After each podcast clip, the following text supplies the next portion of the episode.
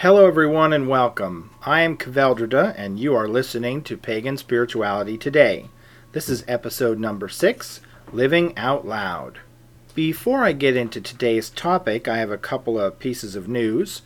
This show is now listed on Proud Pagan Podcasters, on Podcast Pickle, and on Podcast Alley. Although I have not become searchable yet on some of those sites, it should be soon. Also, I have hit over 500 total hits on Podbean. This is streaming, download, the whole shebang, but over 500 hits in under three months with just five episodes. I'm pretty excited about that. Compared to the established shows, that's ridiculously small. I understand that, but it excites me, and I'm looking forward to 1,000 hits in the very near future. Today is February the 8th, 2009. We are one day away from the full moon, at least in the northern hemisphere. I don't know if that varies from one hemisphere to another, but there was a gorgeous near full moon out my window last night, but it is cloud covered today and I can't see it. By the way, I have not received any email from listeners yet. I would really like to get some email, and you can email me at paganspiritualitytoday at Comcast, C O M C A S T dot net. That's Pagan Spirituality Today, all one word, at Comcast.net. I have received a couple of more friends at Pagan Space, and some folks have joined me at Facebook. I'm also at MySpace, so if you're on any one of those portals, go ahead and become my friend. I always like hearing from people. I like knowing how you're enjoying the show, um, which episodes you've heard, and if you have any suggestions or ideas become my friend there. Also, I wanted to mention that Brooke, the iPod Witch, has me, my show, listed on her website in the section What is on Brooke's iPod. Um, I'm friends with Brooke on Pagan Space, and I just wanted to say hello to her and her listeners. I want to thank her for listing me. She's given me a little bit of nice feedback about the show, and I've talked to her about her show as well. And of course, I cannot mention any podcast without mentioning Pagan Parents on the Edge, Fox and Erowend, my favorite show. Okay, so on to tonight's topic living out loud. Let me define that. I don't mean wearing a giant pentagram or your ritual robes to work or passing out business cards that say I'm a proud pagan to every person you meet on the street. I don't mean living out loud as a polar opposite of being in the broom closet.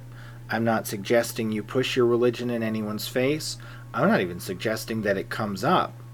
Uh, what I am talking about in living out loud is you have a set of values, presumably, that you feel are pagan values, your own personal beliefs and values. Living out loud is the idea that you are finding some constructive way to manifest those values in your regular daily life. For instance, most pagans talk about the environment and the ecology as being one of their major values. It's a reason that they became a pagan, it's what defines them. Yet, an awful lot of pagans do not do anything in relation to the environment or the ecology. Perhaps they recycle because their municipal garbage company requires it, but beyond that, what are you doing? Do you go to a public park to do cleanup? Does your coven sponsor a highway cleanup project? Do you donate money to the Sierra Club? What are you doing in a daily and consistent way that defines that value, that brings that value into real life and into manifestation? That's what I mean about living out loud. It's in no way about pushing your religion on anybody or even necessarily talking about your religion. It's living your religion. So that's what I'm going to be talking about. By way of example, I'm going to share some of my values with you and how I have tried to manifest them. First, something that I am consistently doing, which is recycling. In my town, recycling is not mandatory. You have to ask for the bins and you put everything in a single bin. We used to have a separate bin system, but now they separate it down there. So we recycle. Uh, I often take drink containers from work or other things that I pick up during the day. I try to bring them home and recycle them. It does not mean I always do it, but it's something I think about. When I go to the store and I'm going to buy something, particularly something inexpensive, the kind of a purchase that you would make without thinking, I've begun to ask myself, am I actually going to use this? For how long? And where is it going to end up in the end? Is it something I can give to someone else? Can it go to Salvation Army? Or is it just going to end up in the trash heap? And if it's going to the trash, if I don't really need it, why am I buying it? I have become sort of crazy about the idea of having too much stuff, too much clutter, yet I don't want to take anything to the garbage because I feel like usable things should be used or recycled at the very least. Another thing that I have done in the past, I'm not currently doing, but my brothers and I used to do trail cleanup in New York State when we used to hike a lot. We used to do public park cleanups, things like that. And these were not pagan things. My brothers were not pagan. It was just something that we shared. It was a value that we shared that we wanted to find specific ways to manifest. Another thing that I've done, although this has not worked out so well, I believe in an active ancestor world, ancestor world, spirit world, however you want to think of that. I really like cemeteries and graveyards. I always have. Beyond being quiet and peaceful, and there's often some wonderful art there. And I'm also attracted to the idea of the human story. We're all going to end up there sooner or later. Uh, I joined a group on Yahoo uh, about a year and a half ago that said it was a national organization for the preservation of graveyards. They were going to provide you with a list of forgotten cemeteries or untended graveyards in the county where you lived or close to where you lived and they gave you all the information you needed to know about the laws covering tending to a graveyard. Obviously, these graveyards are not in use, you're not interring anyone, but you could go there and cut back the brush or pick up trash or perhaps kids party there on the weekend so you're getting the beer bottles out or what have you, just clearing off the stones, just giving people some dignity in their death.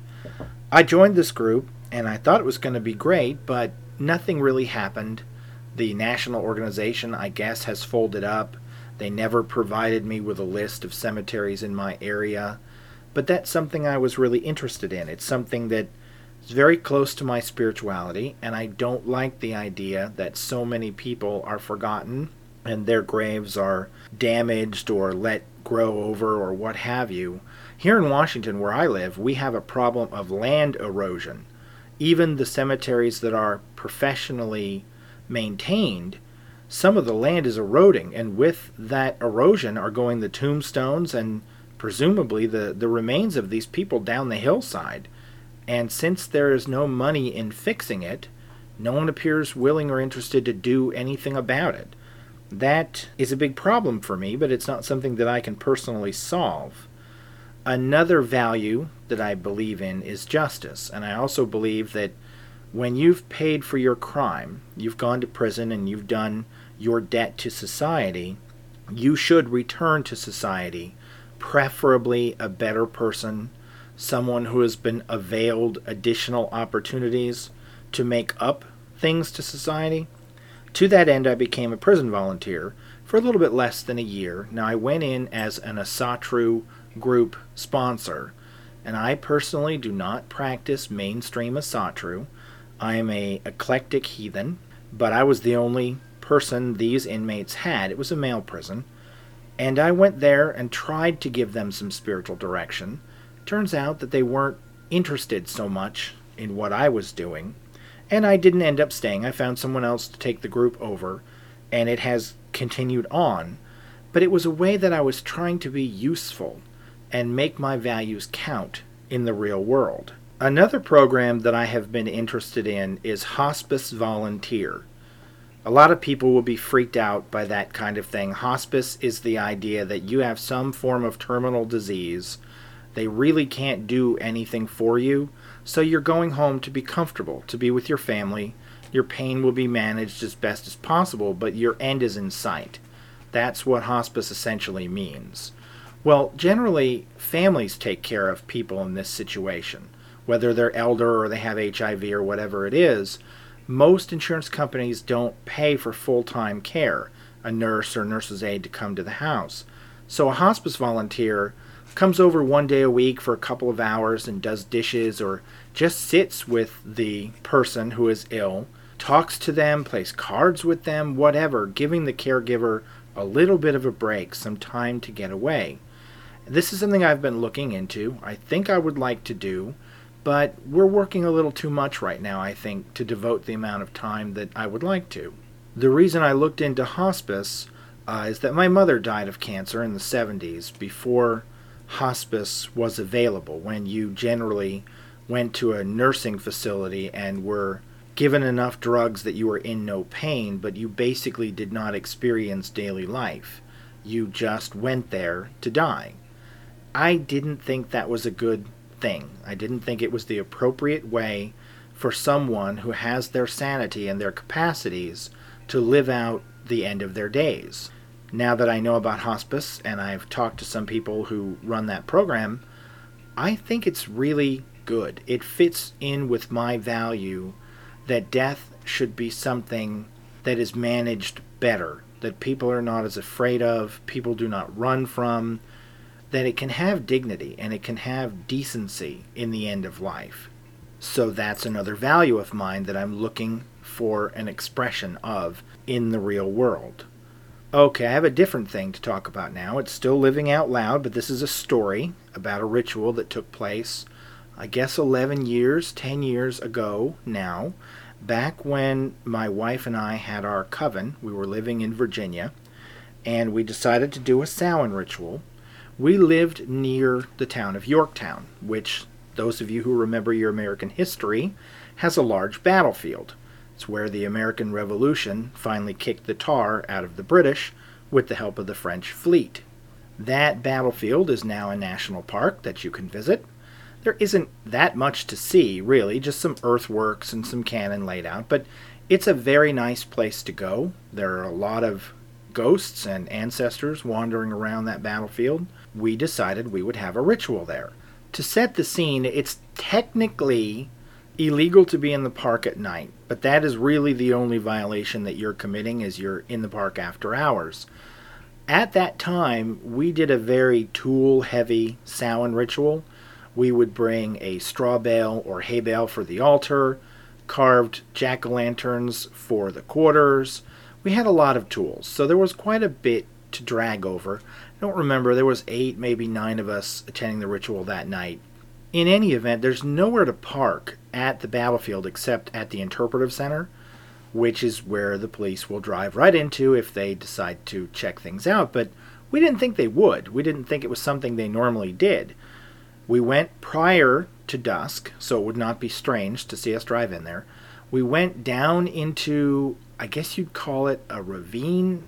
There was earth built up on both sides of us, so we were down in a little trench where we did not think anyone would be able to see us, and the light from our candle would not reflect very far. But as we were setting up, and we were in ritual costume, by the way, which we do not do now, and it wasn't that common then, but on this particular occasion we did. A dog came running over from somewhere. Someone was walking their dog in the park. It was not on a leash, and it stood at the top of the mounds above us and barked, and we heard people slowly coming closer and calling to the dog. And the people saw us, they looked over the edge and got quite concerned and wandered off. But I thought, well, they've gone home, you know, they're not going to bother us. So we continued with our setup and we did our ritual. We were in the quarters, I believe, somewhere early in the ritual. And then all of a sudden, light all around us. There were several police officers shining their flashlights from the top of the mounds of earth, and they slowly started coming down. Everybody stay where you are, keep your hands where we can see them they were very concerned. I didn't realize how concerned they were until I saw that they all had their guns out. So they come down the hill and they're telling everyone, keep your hands where we can see them. And everyone seemed a little bit scared. And I just said, kind of quietly, oh, it's all right, everybody. Just stay calm. It's fine. And one of our members had bought a sword around that time.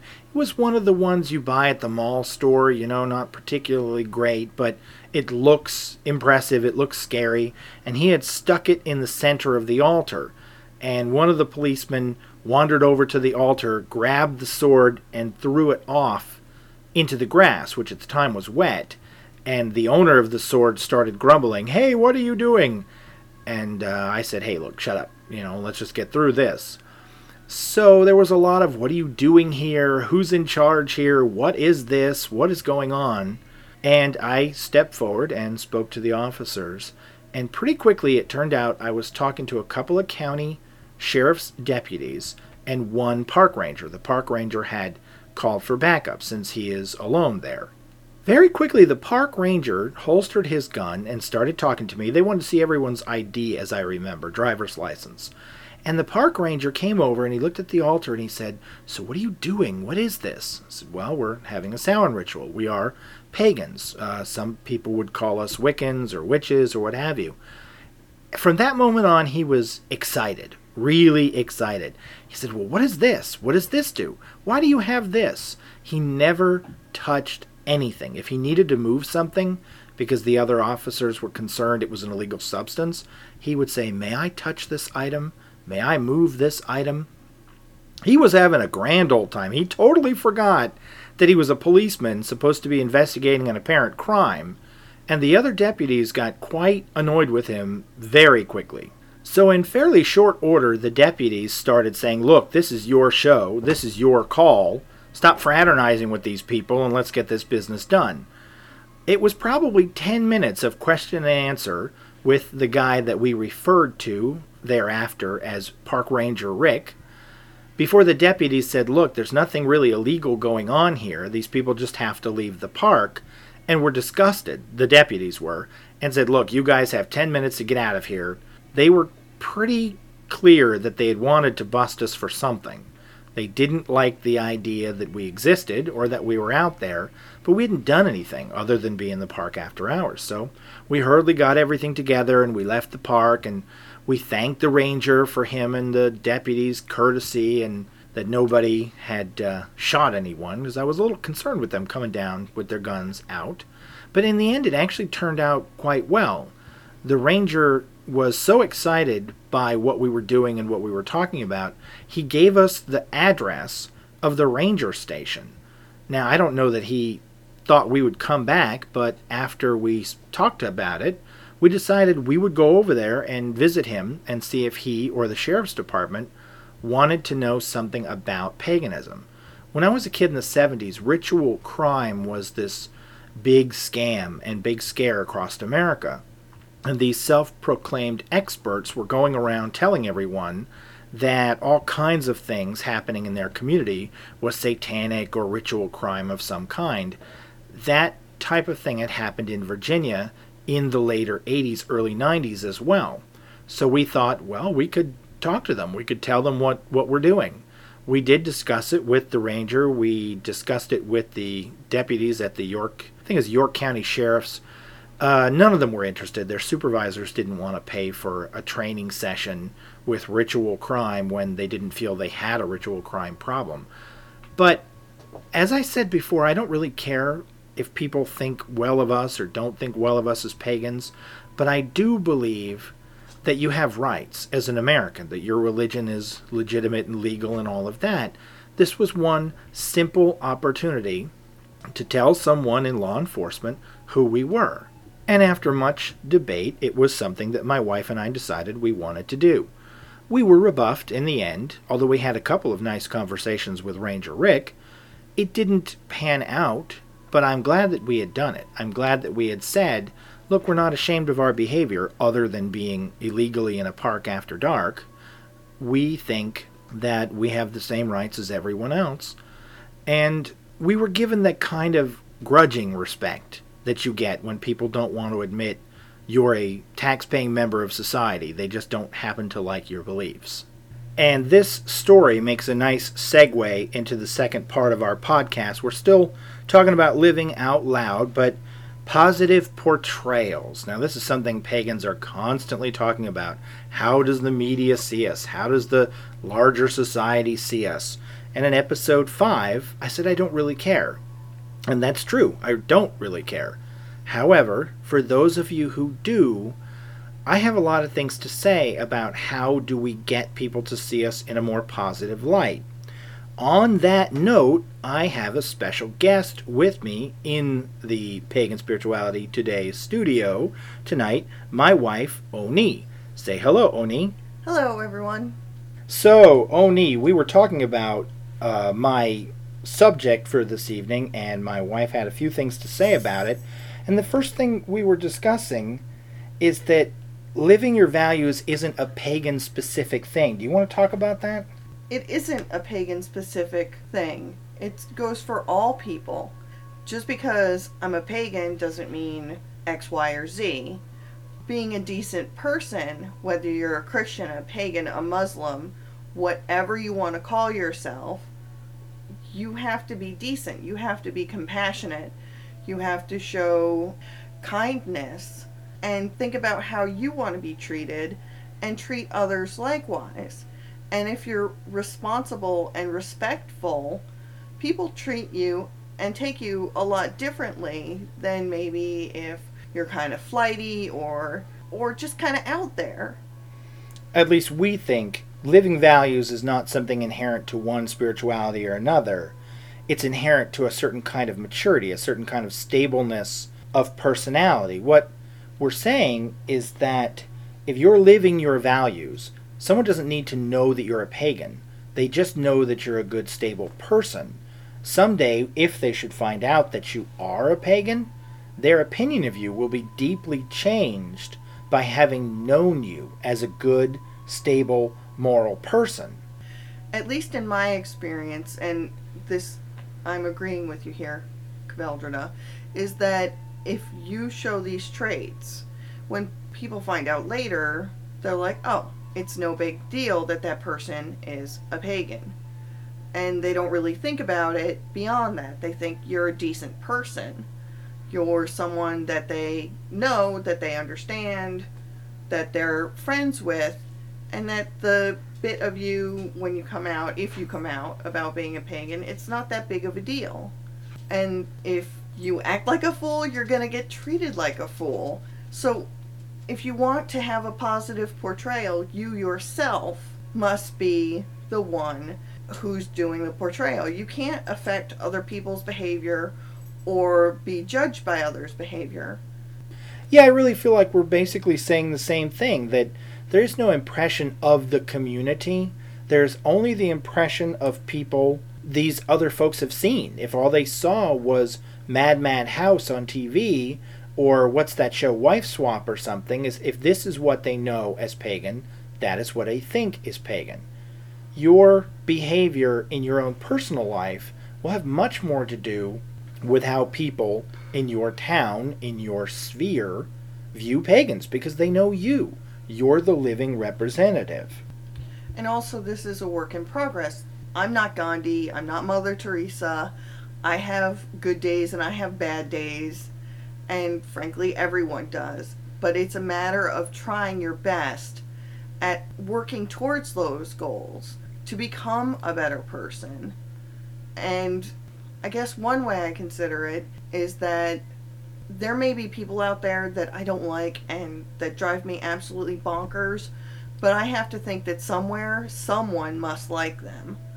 Like, for instance, I work somewhere where I deal with a lot of older individuals, and I get frustrated because I think that, well, since they're older, they'll be more, I guess, polite, respectful, however you want to put it.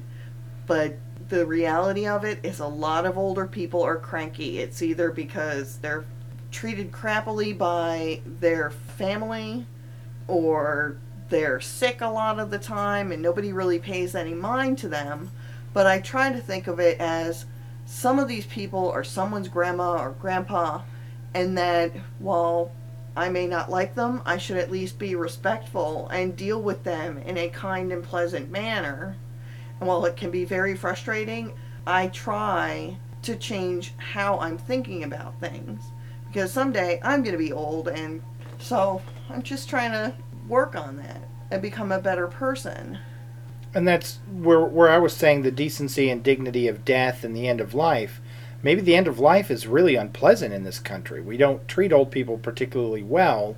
I guess it's not that surprising that they don't always treat us particularly well. It's a cycle. You can be part of that cycle and perpetuate it, be a cranky old person and be bad to old people, or you can do as Oni is saying and try to think that's going to be me someday. How would I want things to be going? Now, Oni, on to something else. You had said you wanted to talk about the idea of people being out and feeling safe about being out as pagans. Yeah, I know that there are pagans out there who say, well, I can't be out because I'll get persecuted at my job. Or I can't be out because my ex husband or ex wife will try to get my children taken away. In my personal experience, this is just me speaking here, is that I have not had that happen. I have been out at every one of my jobs. I've worn a pentagram, but I don't have like the huge hubcap size one. I have a small, little tasteful one. Eventually, I'm going to get a hubcap, but I don't have one yet. Well, we'll make sure it's got lots of bling on it too. Maybe a spinny one or something. I don't know. Anyways, one of the first places I was out was when I was in the military. I was in the Air Force. I was in civil engineering. I did carpentry, sheet metal, masonry. Not really a field that you would find many pagans in, and I was the only one in my shop. Not many women either. Yeah, not many women either, and I actually went out in the field and worked with the guys and stuff. So I was not an office person, but I, the guys that I worked with were pretty redneck. But we also had a Catholic, a Seventh day Adventist, Pentecostal. Pentecostal Holy Roller? Yeah, Pentecostal Holy Roller. And I don't remember what some of the other guys were, but occasionally we would talk about religion and things. And when I was talking to the Pentecostal Holy Roller, we would get into discussions like, because they do laying on of hands, very much like Reiki or energy healing, and that he came around to the thought of, you know, we're not that different. We're doing the same things, but we're calling them different things. We call them by different names. And that was really only possible because they knew you as a person. They didn't Right. know you as a pagan and then know something about you later. They knew your character, and it just turned out you happened to be a pagan. Yes, because I did not go up to everybody and say, hey, I'm a pagan. But if some subject came up, I would speak my mind about what I thought about something, and they'd say, well, what do you mean by that? Or what do you mean Halloween's a holiday? Beyond just like trick or treating, and I would talk to them about it. And it was just kept in a very respectful manner and it, sometimes they were a little goofy with things like when it was time for me to leave the military at my going away party they got me a broom because i was not driving a car to work at the time i was riding a bicycle and they always asked me where my broom was i said it was in the shop and they felt i needed a better quality broom to get around on and i've been out in work now that i'm in cooking and it hasn't been an issue there either. And in fact, I've run into a number of other people that are pagans and cooks or Wiccans and cooks. And it's not an issue if you are not going up to people and saying, well, you will worship the goddess. If you act in a respectful manner, like we stated earlier, it's not going to be an issue. And it does not mean there has never been a case where child services has come after someone's kids or person has been fired for being a pagan. Did you know it's legal to be fired for being a Democrat or a Republican in 25 states? Your preferences of any kind can get you fired. It is not because you're a pagan. You could be a Hindu and be fired. The laws are quite clear that if you don't have a contract, if you're not a union employee, work is an at will situation. You can be fired for a million reasons that seem unfair or discriminatory. Under the law, they're not. And the other thing too is that those laws are also in, enforced by, well, I don't know if I would say whim, but it, a lot of personality has to do with it. If you have a good relationship with those people, or even if it's just a neutral one, if they think, oh, they may have some strange beliefs, but they're decent. They come to work and get the job done. they come done. to work, they get the job done. If stuff needs to get done, they're there. They treat other people in a respectful manner. That holds a lot more weight than somebody who maybe doesn't show up on time or talks about people behind their backs or any number of things that show you as someone of poor character. In most jobs, your private behavior is private, and people don't care. If you make it public, if you make it an issue, then you're treading water. Yeah, I would agree with that. Okay, so that finishes pretty much our topic for today. But before we go, Oni has a story she'd like to tell about this whole thing of living out loud. Go ahead. All right. I know a lot of pagans talk about to be silent. So some of the story I cannot relate because of that, but I will relate the parts that are relevant. There was a spell that I was doing, an offering as it were, at a crossroads, and it had to be private. No one else was there other than A crossroads where where two roads met in like a, a, a cross or an X pattern, not Yes. railroad tracks. not railroad tracks, um, it, and it had to be like a definite cross, Four way intersection. four way intersection. Mhm. So I had gone out and I'm driving all over Ohio and I'm coming across ones where it's like three roads coming together or five roads coming together or it's kind of crooked. And since I had to be by myself, I was out in the back roads near farms and such. So I finally found the perfect one. I was like, yay! I found it, finally! So I park my car over on the side of the road. I get out and I start to do my stuff. There had been no cars at all when I was looking for this place and I found it. And I get out there and I'm starting to do stuff. And then here comes a car. So I move out of the road. Because you're you're at this point standing in the road. Yes, I'm standing in the center of the crossroads. And so I'm doing my thing, get out of the way. I go over, just kind of stand there nonchalantly so I can wait for them to go by. As if you can stand there nonchalant. You're in the middle of nowhere at a crossroad, standing outside of your car, looking nonchalant. well, trying to. Yeah. and so the car goes by. Well, then I get back out and I start over again. And a car comes from the other direction. So I'm like, oh man. So I get out of the way. We repeat. And then that car goes away. And the first car comes back, coming the other way. And they come back and they go, um, ma'am, are you having car troubles? Is there something wrong? I say, oh no, I'm fine. Everything's fine. It's okay. Like looking at me very strangely, and I Didn't you say they were like looking around? Like, is there someone else out here? What's happening here? yeah, they were looking around, and I was just saying, no, everything is fine. It's okay. There's basically move along. Move There's along. nothing to see here.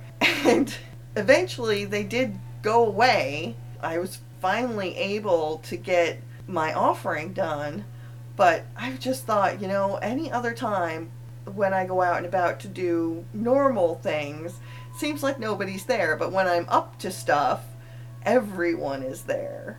This story relates other than being funny and the kind of thing that happens to everyone. You know, if you're trying to do something public, all of a sudden it's Madison Square Garden, wherever you are. Not being ashamed of what you're doing, not being afraid of what you're doing, meeting the odd normal person in a public way, and not being freaked out by that, not running home and hiding your head under the covers. This is living out loud. She didn't go over to the car and say, Look, I'm a pagan and I'm doing a ritual, you know, get on out of here. But at the same time, i- it felt strange to, to be looked at, to have these Yeah. people see you, but it didn't it didn't make you feel like doing the offering was less important or less valid. No. And actually, a lot of the times when I do offerings, people have a tendency of turning up. And a couple of times, the people that have turned up have like asked a couple questions and I will talk about stuff that I feel comfortable with in letting them know. Like the time that you were down at the river. Yes, And you like almost the- beamed the guy in the head. Yes. There was there was a I was making an offering at the river. I was taking like the little small baby pumpkins there and I was throwing the pumpkin so it could go more out in the center of the river and when I threw the pumpkin a it crossed the bow of a boat and nearly beamed a guy because he was coming around the corner of some trees. And his other fishing buddies pretty much just tried to do the I don't know what those weird people are doing. And he the man i nearly beamed was pretty interested. He was like well what are you doing what's happening what's going on and i told him what i felt comfortable with him knowing basically stuff that could be considered common knowledge Well, you told him you were doing an offering of some yeah kind, I, right? him I, mean, was doing an offering and I don't know how common knowledge that is exactly, Well, but it wasn't stuff that i would consider secret right, right, but but it wasn't normal. No it's not normal or christian or Right. So I mean, you were you were doing something out of the ordinary, Yeah. but and you explained I'm doing this thing that's out of the ordinary, but you didn't say it's for this God or, what have you. Well, actually, I did say who I was doing the offering for, but I didn't say what the like what I was specifically Why the asked- offering. Right, why the Uh-huh. offering. He wanted to know a little bit more, so I told him, and I don't know like what happened from there. I would imagine his fishing buddies probably gave him a bit of a ribbing about the whole thing. And why are you talking to that weird crazy lady throwing pumpkins in the river? Yeah, but I handled it in a I guess normal manner. A way that was comfortable for you Yeah. and made them comfortable with you because you didn't act like a lunatic. Right. And I also didn't act like what I was doing was wrong. I mean, pumpkins are biodegradable. Yeah, I think that's the definition of biodegradable is edible. I did not make it into an issue or a big deal. It just was. Right, and, and that's what the general gist of this entire episode has been. Living out loud is living your values, is living your religion, even if you were a non religious person, your values and beliefs in everyday life, in the real world. And I feel that far too few pagans and far too few people in general, but I'm talking to pagans generally here, are doing this. There's not enough of this there's the large outward displays of grandiosity. You know, I'm wearing my big cloak and a giant pointy hat to go to the library. Or the whole D&D kind of thing like the well I'm a 15th level whatever and Which is not to say that at some point in our lives we didn't play D&D, but we don't think it's our life now. and it and it wasn't well even when i played d&d it while i did play a lot of it i did not dance around or prance around or whatever going you need to be respecting me or taking me seriously because Oh right, right. Yeah, there's no there's no sense of self-aggrandizement. no in in the way we're talking about living out loud. We're specifically saying use common sense, live out loud in a way that you would if you were a Christian or a Hindu or an atheist or any other kind of person, so people know where you're coming from, will respect you, and will want to know you.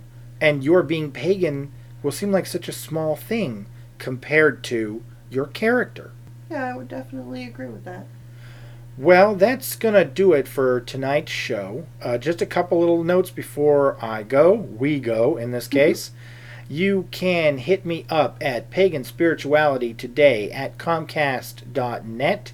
That's Pagan Spirituality Today, all one word, at Comcast, C O M C A S T dot N E T, for email, that is.